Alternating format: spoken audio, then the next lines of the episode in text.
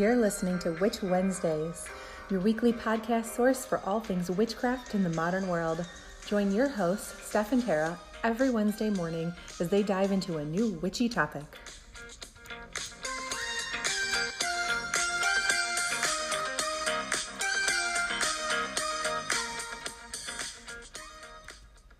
Welcome back to Witch Wednesdays. This is Steph, And this is Tara. and you are listening to episode 19 Candle Magic. I love candles. Uh yes, you're you're a fire fan. I am. I love the fire. Little pyro. One of the first things my dad said to me throughout my childhood was, "Don't leave that burning. Don't burn that." You're trying to burn the house down. He was convinced it was going to happen. Never happened. So this kind of magic is right up Tara's alley. Mm-hmm. We are going to um, talk today about what candle magic is and the types of candles you can use, how you perform spells, and what the different candle colors mean. So, with that said, um, it's probably pretty clear that we are talking about modern and more American candle magic. Um, older European candle magic is considered elemental can- candle magic, where the candle just stands in for the element of fire in ritual and spell work. It really has nothing to do um, with the candle. The colors don't matter. Um, you can burn the can. You don't have to burn the candle all the way down. You can use it for different workings. Um, it just represents the element of fire, since in that type of magic, um, those type of rituals, it's often combining all of the elements. You know, fire, air, water, earth, and spirit. So we are not discussing that today. Um, that's basically what all there is to say. on I was going to say briefly, a lot of witches will use that on their altars. Um, if there's a religious aspect for you, they still do use it just for the fire aspect, but we're going to get a lot more modern in our interpretation of candle magic. Yes, this is the definitely the more modern American way of um, doing candle magic, which has become very popular lately. So, Mhm. Candle magic falls into the category of representational or sympathetic magic, along with things like Reiki healing and voodoo dolls. So, the principle of sympathetic magic is that what you do to one thing uh, magically or energetically is going to change or manifest in another thing. So, there are a lot of different ways to practice this, um, and you can use this type of magic for any purpose. You just need a container or a vessel. So, in this case, we are talking about a candle. And this, like you said, there's a lot of different types of sympathetic magic, and it's one of the easiest and most adaptable types of magic to learn. The reason we use candles historically, uh, candles were a very covert way of practicing magic. Um, because they're such a common household item, they wouldn't raise any suspicion. Uh, so they were, you know, commonly used before electricity existed. Uh, so it was less associated with specifically with witchcraft, so they wouldn't be persecuted for using candles. Correct. Also, why old world magic doesn't have all of the nuance that the new world spell work does, because you only could get your hands on like the type of candle you could make yourself with animal fat or beeswax. So, Exactly. But uh, in today's society, we have a lot more options for Oh, yeah. So uh, you might be wondering what kind of candle you should even use. Um, it really does not have to be fancy or expensive. No. It can be uh, their uh, tea light, uh, chime candles, votives, pillars, prayer candles. They have five day candles, seven day candles. There are a lot of different options. Um, it Mhm. really can be whatever you want as long as it is a candle, because otherwise it wouldn't be candle magic. basically you need a wick and light it, and you're good to go. um, one thing we do want to say, especially in terms of witchcraft, when you're looking for candles, it's important to try to source them ethically if you can. Um, we want to avoid paraffin wax and palm oil because these are non-renewable resources that are very destructive to the environment and considered toxic. Um, you want to look for ethical beekeepers. Um, we've talked on this podcast before about how important bees are. That came up in our Ostara episode that I we love love bees. bees. Um, you have to take care of the bees, and you really want to find ethical um, beekeepers. And if you are going to go with soy, um, you want to find a certified plantation. They, it's called RTRS certified. Uh, and if you still don't know, you can ask the candle company that's making the candles. And if they don't know the answer, that's not a good sign. Yeah. If they don't know the answer, that means they're outsourcing it and they're not tracking how they're outsourcing it. Exactly. So I just want you to keep that in mind because witchcraft um, is very much about the connection to nature and having respect for the other, you know, elements and things that you share this planet with. So you really should have that same sort of respect in your actual objects, including your candles. Especially if you're using this to represent something besides fire, you want to know what you want to know all the correlations between them. So it's especially important if you're not just putting it on an altar, you're using it for different things. If you're wanting it to represent something, you want to make sure that you want to know what it is in the first place. Exactly. So let's get into how you actually perform a spell with a candle. Um, like all magic, the very first step is to start by determining what your intention is, your motivation for casting the spell. That's what we've talked about in, in every form of magic that we've talked about so far is that you really have to know what your intention is behind it and what is your goal, what you're hoping to achieve by doing it. Yeah. Um, the second step is kind of a fun one. Um, but you can also, instead of just using the candle, and we'll get into the different colors in a minute, but instead of just picking the right color, you can also do what's called dressing your candle. I love this one. um, and that's the term that's used to describe adding herbs or um, stones, crystals, or oils to the candle before or after lighting it. So this is kind of what makes a candle feel more magical and more personal to you and your intention and your working. Mm-hmm. Um, you can also add paint, glitter. you can um, carve sigils into them. There are a lot of different ways um, that you can do it that makes it um, more tangible. We discussed how it can be hard to visualize for a lot of people, and um, having these different elements on on your candle, these different um, crystals and things that you can see, different colors that you can see, really helps people um, get more clear with that intention. Having said that, be careful with certain herbs um, and especially glitter. It looks really cool. Don't get me wrong. I love these things. I love putting them in candles. I like them in general, but some of them are highly flammable, and you don't want to add that to your candle um, without being aware. Otherwise, you're going to be in for a surprise boom later. So, speaking from experience, just saying. Yeah, and never leave the candle unattended. Yeah, there's that too. But I mean, even if you're right there and something starts crackling, you you want to know what that is and not like give yourself the heebie-jeebies or fall over or something. So once you have your candle dressed, um, you want to find the appropriate time and place your candle in the candle holder and burn it or allow it to burn out on its own. So we are going to talk in actually the next two episodes. Um, the first one is about moon phases, and the, the second one after that is about days of the week and how those have different correlations depending on where the moon is in its cycle and what the day of the week is that are, are better for performing different types of spells. Yes. Um, which is a great if you're you know lining up timing that really works for a lot of people but some people don't work well with moon energy in which case it wouldn't matter um, but you don't let timing discourage you from doing the working if you're ready to do it and you feel called to do it at that point absolutely go for it but do know that we're going to have episodes coming up that talk about timing and that could be really helpful for you Again, it's like when we talked about casting the circle.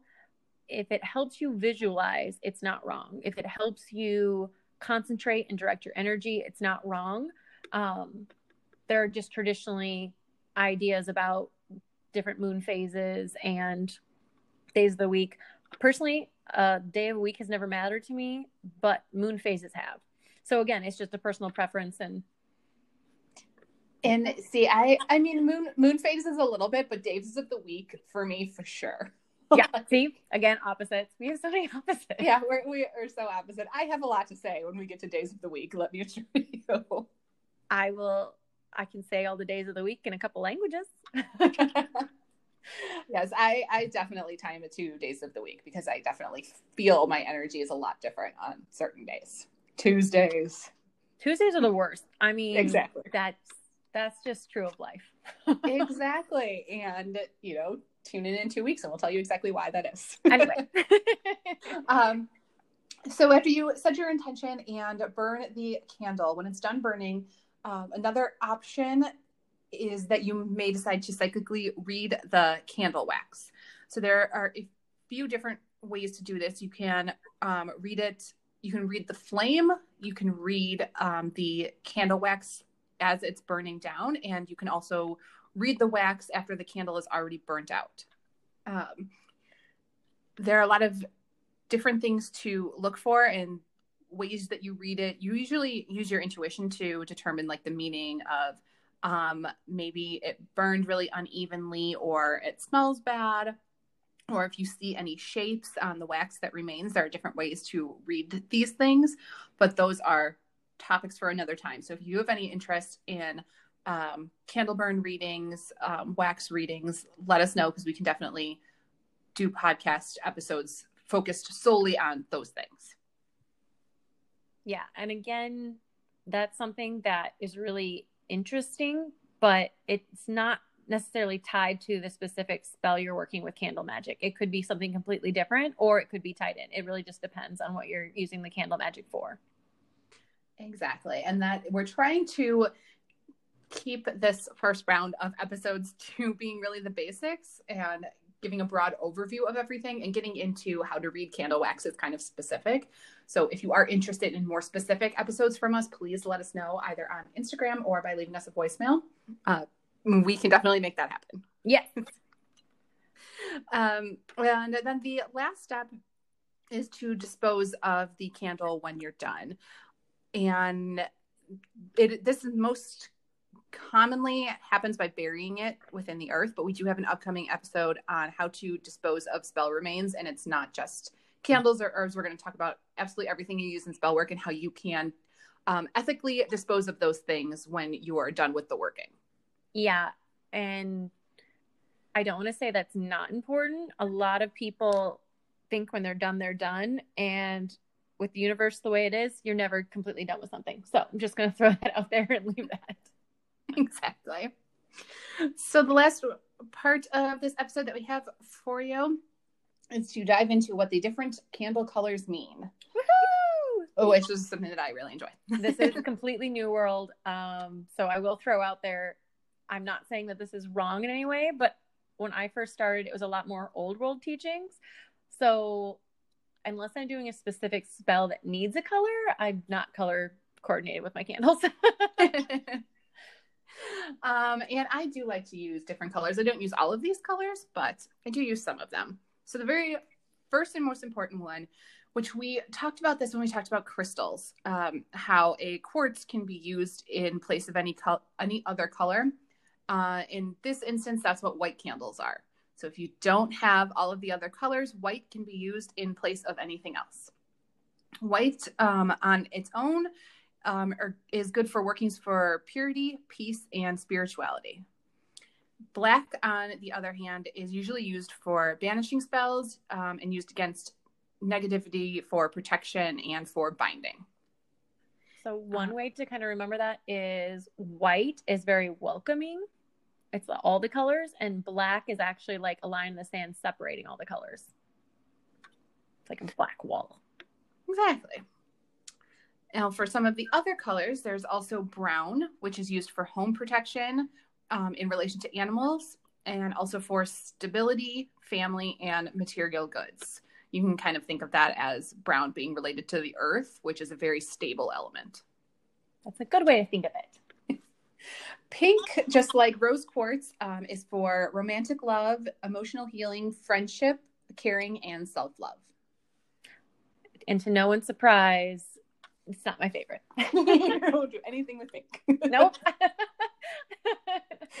um, red is for vital energy, strength, passion, courage, and lust.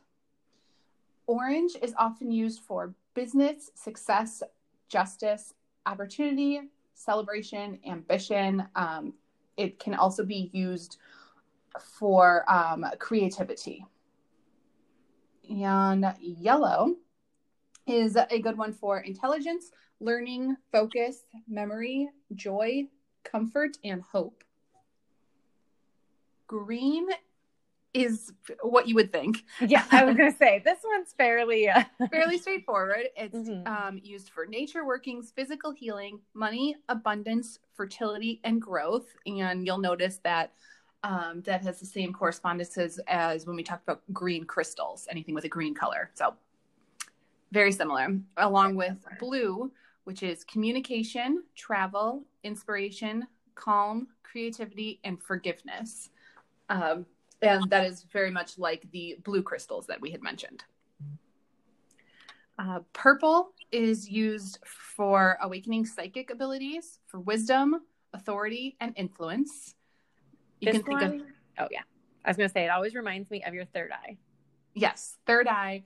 Um, and when you're thinking of authority and influence, um, king's robes always used to be purple. Yeah, it's color of royalty. And the last two are um, silver and gold. Silver, which are complete opposites of each other, silver is for intuition, dreams, and it represents femininity and the moon, while gold is for wealth, luck, and power, and it represents masculinity and the sun. Perfect. um, so those are all of the one. I mean, I do use white most often. I feel like because it can substitute for anything. Um, if you're really limited in funds or you're just starting out in candle magic and don't really want to go out and buy the entire rainbow worth of candles, white is a really good place to start. Yes. I um, have also used black. I, I just, I really like black candles. I like uh, many, many candles. As we may have mentioned, I used to make my own. I have not recently because my dog will try and eat anything and everything.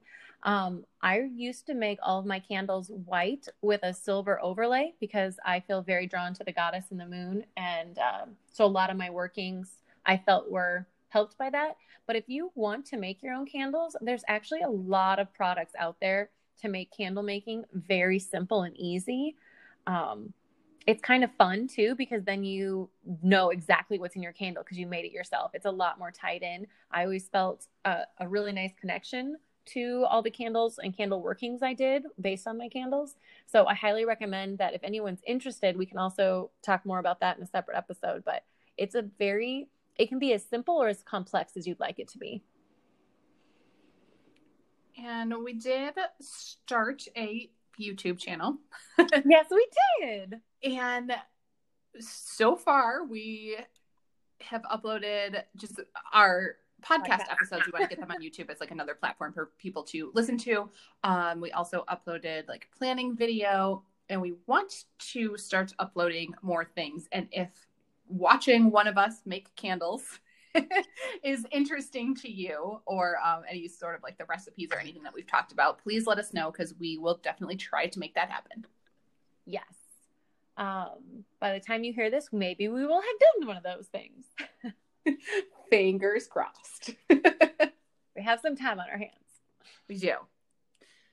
But that is all we have for you on Candle Magic, episode 19. Join us next week for episode 20, where we go into the different moon phases. Woo! Moon! We will see you next week. Bye. And don't forget to follow us on Insta.